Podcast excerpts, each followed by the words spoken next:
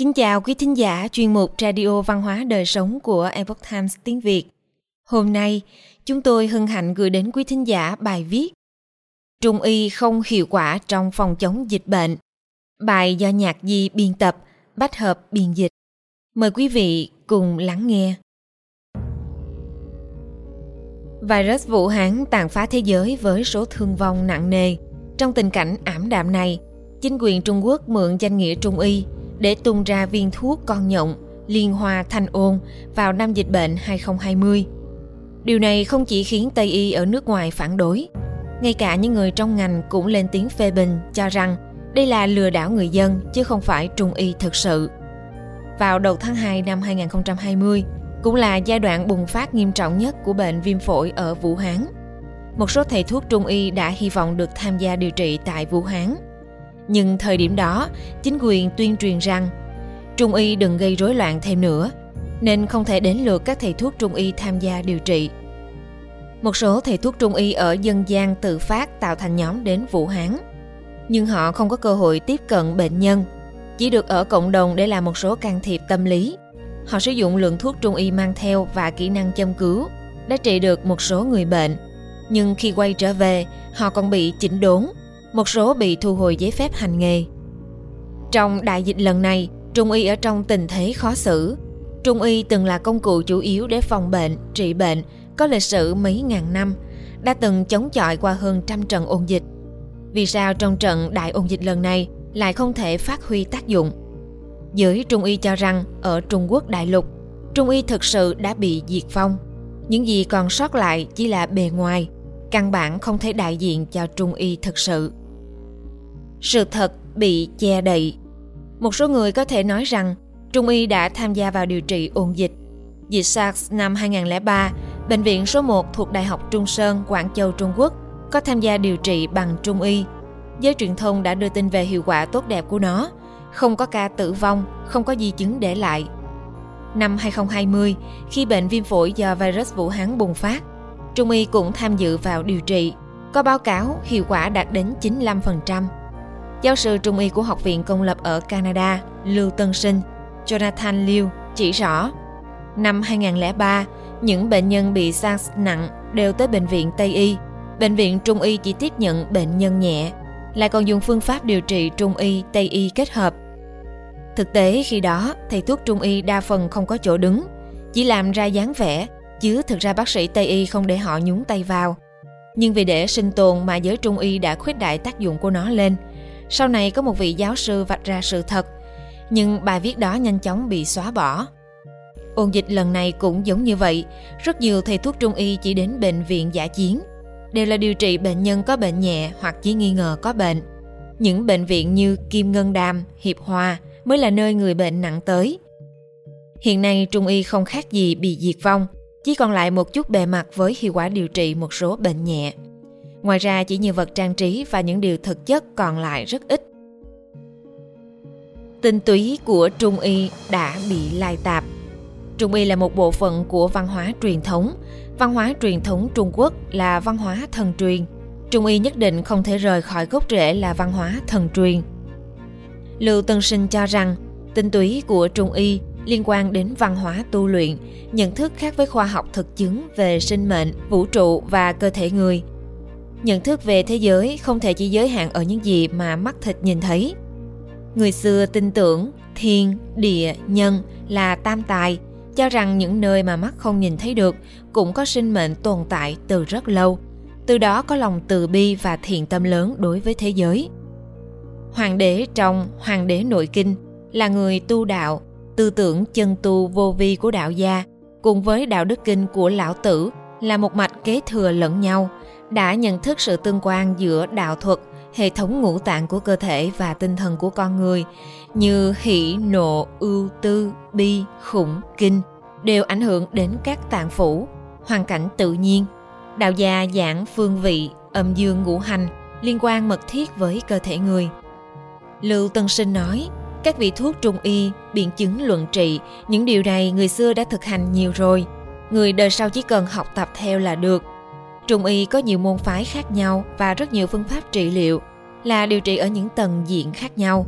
Sách giáo khoa trung y hiện nay chỉ lựa chọn cho một loại trong số đó, một kinh nghiệm của một môn phái mà thôi, chứ không phải là loại môn phái tốt nhất. Đảng Cộng sản Trung Quốc là lý luận vô thần, đối lập hoàn toàn với văn hóa truyền thống của Trung Quốc. Từ thời kỳ đầu khi nó cướp chính quyền đã đề xuất bài trừ Trung Y, cho rằng Trung Y là mê tín. Bởi vì lúc đó Tây Y cũng không phát triển, hơn nữa với sự chống đối của giới Trung Y thì sự việc này mới dừng lại. Nhưng mấy chục năm gần đây, một mặt nó lợi dụng Trung Y để trục lợi, mặt khác lại phá hủy Trung Y một cách hệ thống từ gốc rễ. Đánh đổ những tinh anh của Trung Y Không phải Trung Y không có điều tốt, mà rõ ràng đã bị Đảng Cộng sản Trung Quốc hủy hoại.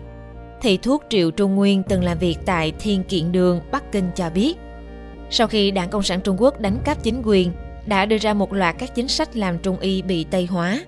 Những thầy thuốc Trung Y lớn tuổi trong gia đình có nhiều thế hệ hành nghề, tích lũy rất nhiều tri thức trong trị liệu, đều bị Đảng Cộng sản Trung Quốc xem như yêu ma, rắn rết mà bài trừ, khiến cho rất nhiều kỹ thuật của Trung Y bị thất truyền. Được biết có một thầy thuốc già nổi tiếng ở Ôn Châu, tên là Phan Đức Phù, đã trị rất nhiều căn bệnh ung thư. Cuối cùng ông bị trấn áp, tước bớt giấy phép hành nghề và không cho ông có chỗ đứng. Nghề Thanh Hải, một thầy thuốc trung y ở Chiết Giang, đã dùng một phương thuốc gia truyền để trị khỏi hơn mấy trăm người bệnh ung thư giai đoạn cuối.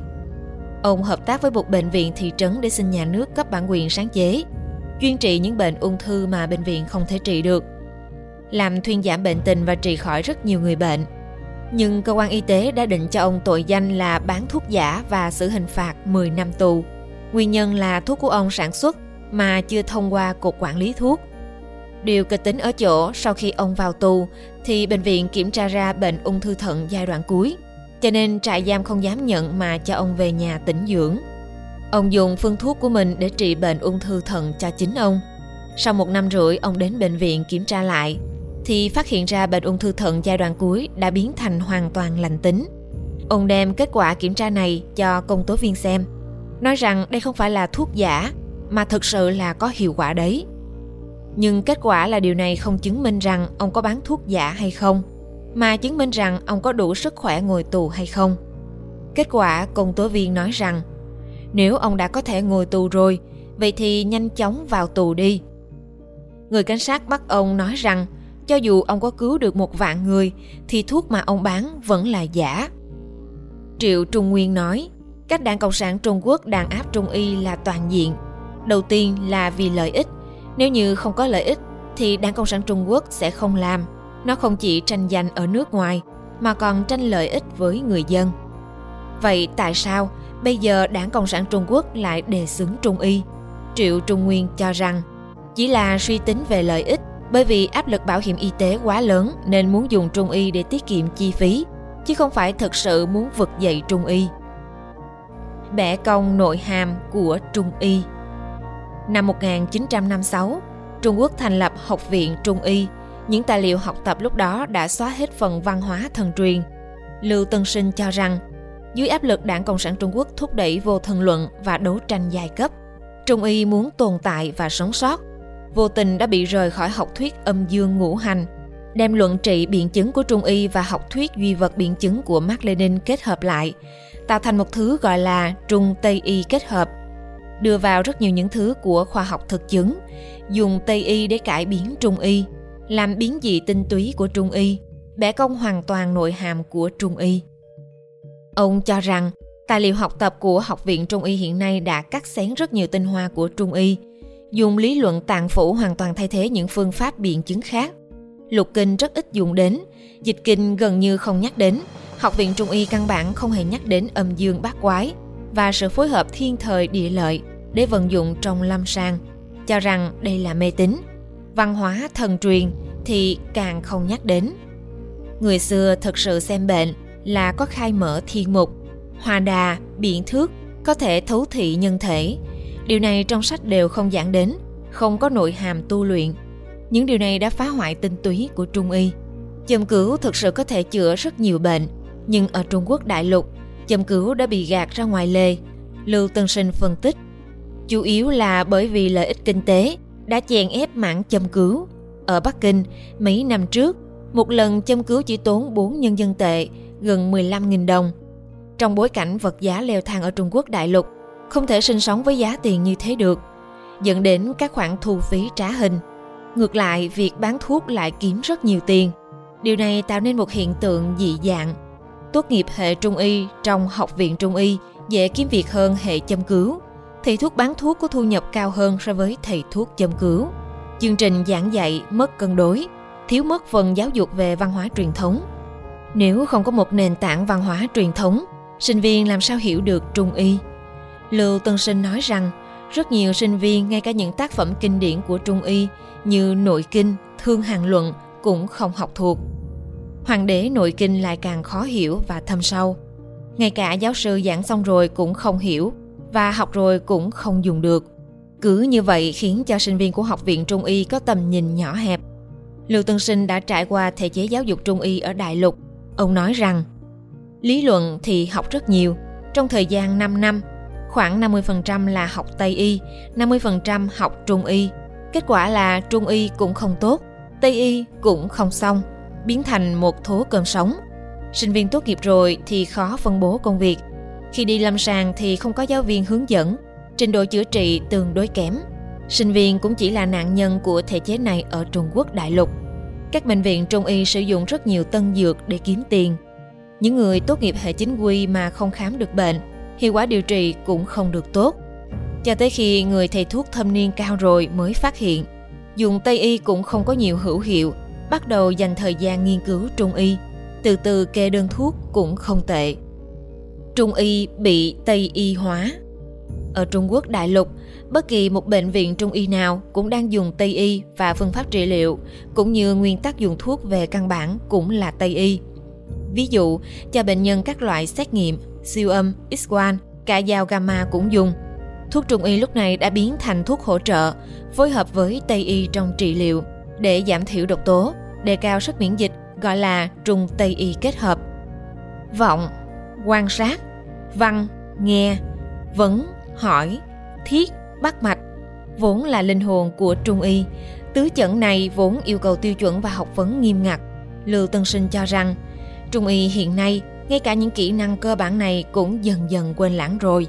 Phương pháp chẩn trị của trung y truyền thống đã bị cắt xén, mà dùng phương pháp khám và chữa bệnh Tây y để thay thế. Khi người đi khám gặp thầy thuốc trung y có lúc được bắt mạch, có lúc không được bắt mạch, thầy thuốc trung y trực tiếp cho một đơn xét nghiệm hoàn toàn dựa vào máy móc hiện đại để chẩn đoán. Đa số trung y lúc cho đơn thuốc đều dùng thuốc Tây hoặc thuốc pha chế sẵn. Rất hiếm gặp trường hợp thực sự dựa trên thể chất của mỗi cá nhân mà biện chứng điều trị cho đơn thuốc một cách linh hoạt. Thành hào tố Artemisinin, chất chống sốt rét là một thành quả mà trung y ở Đại Lục cảm thấy tự hào. Lưu Tân Sinh cho rằng đây là một loại thuốc Tây y bởi vì nó dựa trên lý luận của Tây y đưa vào lâm sàng Phương Tây có rất nhiều thực vật làm thuốc cũng là như vậy, trên bề mặt giống như trung dược, nhưng quan trọng ở chỗ lấy lý luận gì để chỉ đạo làm thuốc. Trung y không phải cái gọi là tiêm thuốc thanh hao tố, mà hoàng tố. Đây chỉ là thành phần chiết xuất ra từ trong trung dược. Trung y không phải dùng những thứ này, mà là dựa vào tứ tính, ngũ vị, sinh trưởng, tính phù trầm, quy kinh. Những lý luận này Tây y vốn dĩ không hiểu và cũng không thừa nhận. Ở Trung Quốc đại lục, giới Trung y bị lệch hướng về Tây y vẫn là vì lợi nhuận. Bệnh viện Trung y nếu chỉ bán trung dược thì không thể kiếm được bao nhiêu tiền. Các phẫu thuật của Tây y, các loại xét nghiệm kiếm được nhiều tiền. Họ cũng học theo Tây y sử dụng, dao gamma cũng được dùng. Máy móc càng lớn thì số tiền thu được càng hợp lý, người dân cũng sẽ sẵn sàng trả tiền. Lưu Tân Sinh nói, Thực ra, nhiều bệnh chỉ cần uống vài thang trung dược là khỏi, vừa đỡ tốn tiền, người bệnh lại ít đau khổ. Nhưng nếu chỉ như vậy thì bác sĩ không kiếm được nhiều tiền, bệnh viện cũng không kiếm được nhiều tiền. Họ đã đi vào một ngõ cụt. Người dân thiếu hiểu biết và cũng không hiểu Đảng Cộng sản Trung Quốc đã làm sai lệch Trung y. Họ cảm thấy Trung y đang phát triển vượt bậc. Thực ra không phải vậy, mà nó đang đi thụt lùi. Lưu Tân Sinh nói, thập thần tán có thể trị dịch bệnh rất hiệu quả, nhưng sách giáo khoa học viện Trung y lại không có nhắc tới. Dịch bệnh ở Hồ Bắc họ đã tạo ra một phương thuốc mới, nhưng vẫn là tư duy của Tây y.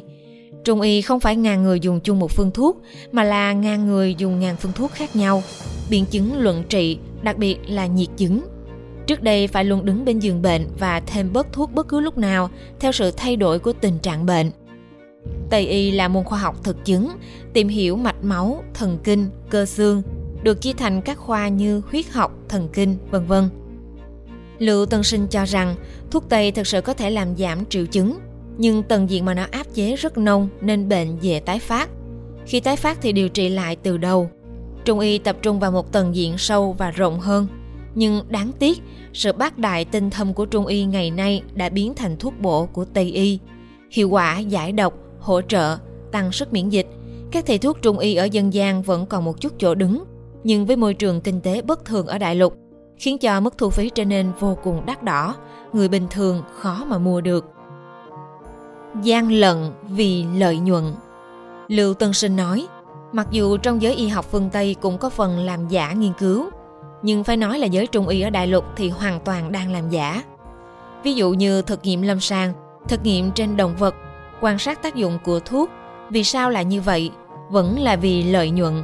Các phương thuốc của trường trọng cảnh thời Đông Hán hoàn toàn là tài sản chung, đương nhiên không thể đem đi xin cấp bằng sáng chế. Thế là các giáo sư mỗi ngày hướng dẫn cho sinh viên làm thí nghiệm thuốc. Họ phát minh một phương thuốc, lợi dụng những sinh viên của mình để làm thí nghiệm, tạo ra một số các chứng cứ, xin cấp bằng sáng chế, rồi chuyển cho xưởng sản xuất. Phí chuyển nhượng có thể lên đến vài triệu, cỡ chục tỷ đồng, vài chục triệu nhân dân tệ, hơn 30 tỷ đồng. Nếu như biến thành thuốc không kê đơn, thì lợi nhuận càng nhiều hơn nữa, có thể kiếm rất nhiều tiền. Trên thực tế, rất nhiều nghiên cứu khoa học đều là giả.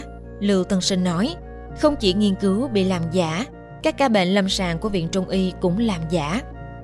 Vào khoảng năm 2000, Cục Quản lý Y học cổ truyền Trung Quốc đã thường xuyên tiến hành kiểm tra các bệnh viện. Lý do là các bệnh viện Trung Y không được sử dụng nhiều thuốc Tây.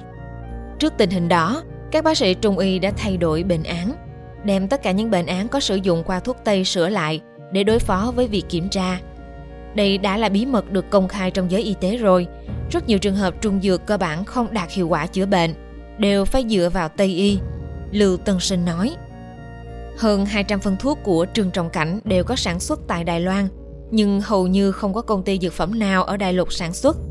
Các nhà máy dược phẩm sản xuất thuốc Tây đã được Cục Giám sát Dược phê chuẩn. Vì sao vậy? chính là vì kiếm tiền. Rất nhiều loại thuốc chữa bệnh không được, tốn tiền mà vẫn trị không khỏi bệnh. Lưu Tân Sinh nói, có những thầy thuốc trung y có lương tâm đã nói ra sự thật. Một giáo sư ở Nam Kinh nói rằng, các phương thuốc cổ của phương Đông có thể trị bệnh, chi phí đưa tới người dân cũng không nhiều, nhưng vì sao rất nhiều giáo sư lại bác bỏ không sử dụng? Kỳ thực đằng sau vẫn là vấn đề lợi ích. Xã hội dưới sự quản lý của Đảng Cộng sản Trung Quốc thành ra kiểu bên trên là một bộ bên dưới là một bộ cứ thế mà lừa gạt lẫn nhau biến trung y thành một thứ chẳng ra gì cả hậu quả là hại trung y, hại các người dân trung quốc.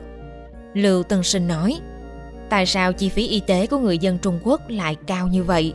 Lưu tân sinh phân tích, rất nhiều thuốc tây trị không khỏi bệnh cho dù tốn nhiều tiền, mà trung dược trung y truyền thống chân chính là một kho báu thì bị đảng cộng sản trung quốc hủy diệt đến tận cùng. Mặc cho những thầy thuốc trung y có lương tri kêu gọi giải cứu trung y, nhưng họ không thể động đến bản chất đâu là lối thoát. Trên thực tế, kể từ khi đảng cộng sản trung quốc đàn áp pháp luân công, mọi người thậm chí còn hiếm khi đề cập đến khí công, văn hóa thần truyền, công năng đặc dị, hữu thần luận, thiền đạo đều không được nhắc tới. Tinh túy của trung y là văn hóa thần truyền. Nếu rời xa gốc rễ của Trung Y, thì làm sao có thể chấn hưng được Trung Y? Khoa học thực chứng cản trở nhiều người, khiến cho họ chỉ thừa nhận những gì họ nhìn thấy. Những gì không nhìn thấy thì không thừa nhận. Lưu Tân Sinh nói, dịch bệnh tràn lan ngày hôm nay cũng vậy. Để phòng bệnh thì nói tới cách ly, đeo găng tay, khẩu trang, rốt cuộc có lợi ích đến đâu? Không ai trả lời rõ ràng được. Vì sao phải 2 mét? Không khí là lưu động, thì 2 mét có thể phòng hộ được không? Ở Canada, số trường hợp tử vong là ở viện dưỡng lão. Họ vốn không tiếp xúc với bên ngoài. Nước Mỹ khẳng định 66% các trường hợp bệnh là những người sống tại nhà.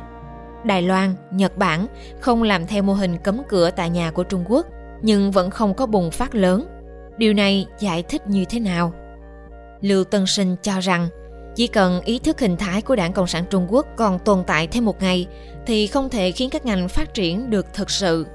Nói đến việc khôi phục lại trung y chính thống, cũng giống như nước không có nguồn, cây không có gốc, chỉ nói được ở bề ngoài. Chỉ có giải trừ được ý thức hình thái của Đảng Cộng sản Trung Quốc, không bị tư tưởng trói buộc nữa, mới có thể tự do đề xướng những điều nên làm.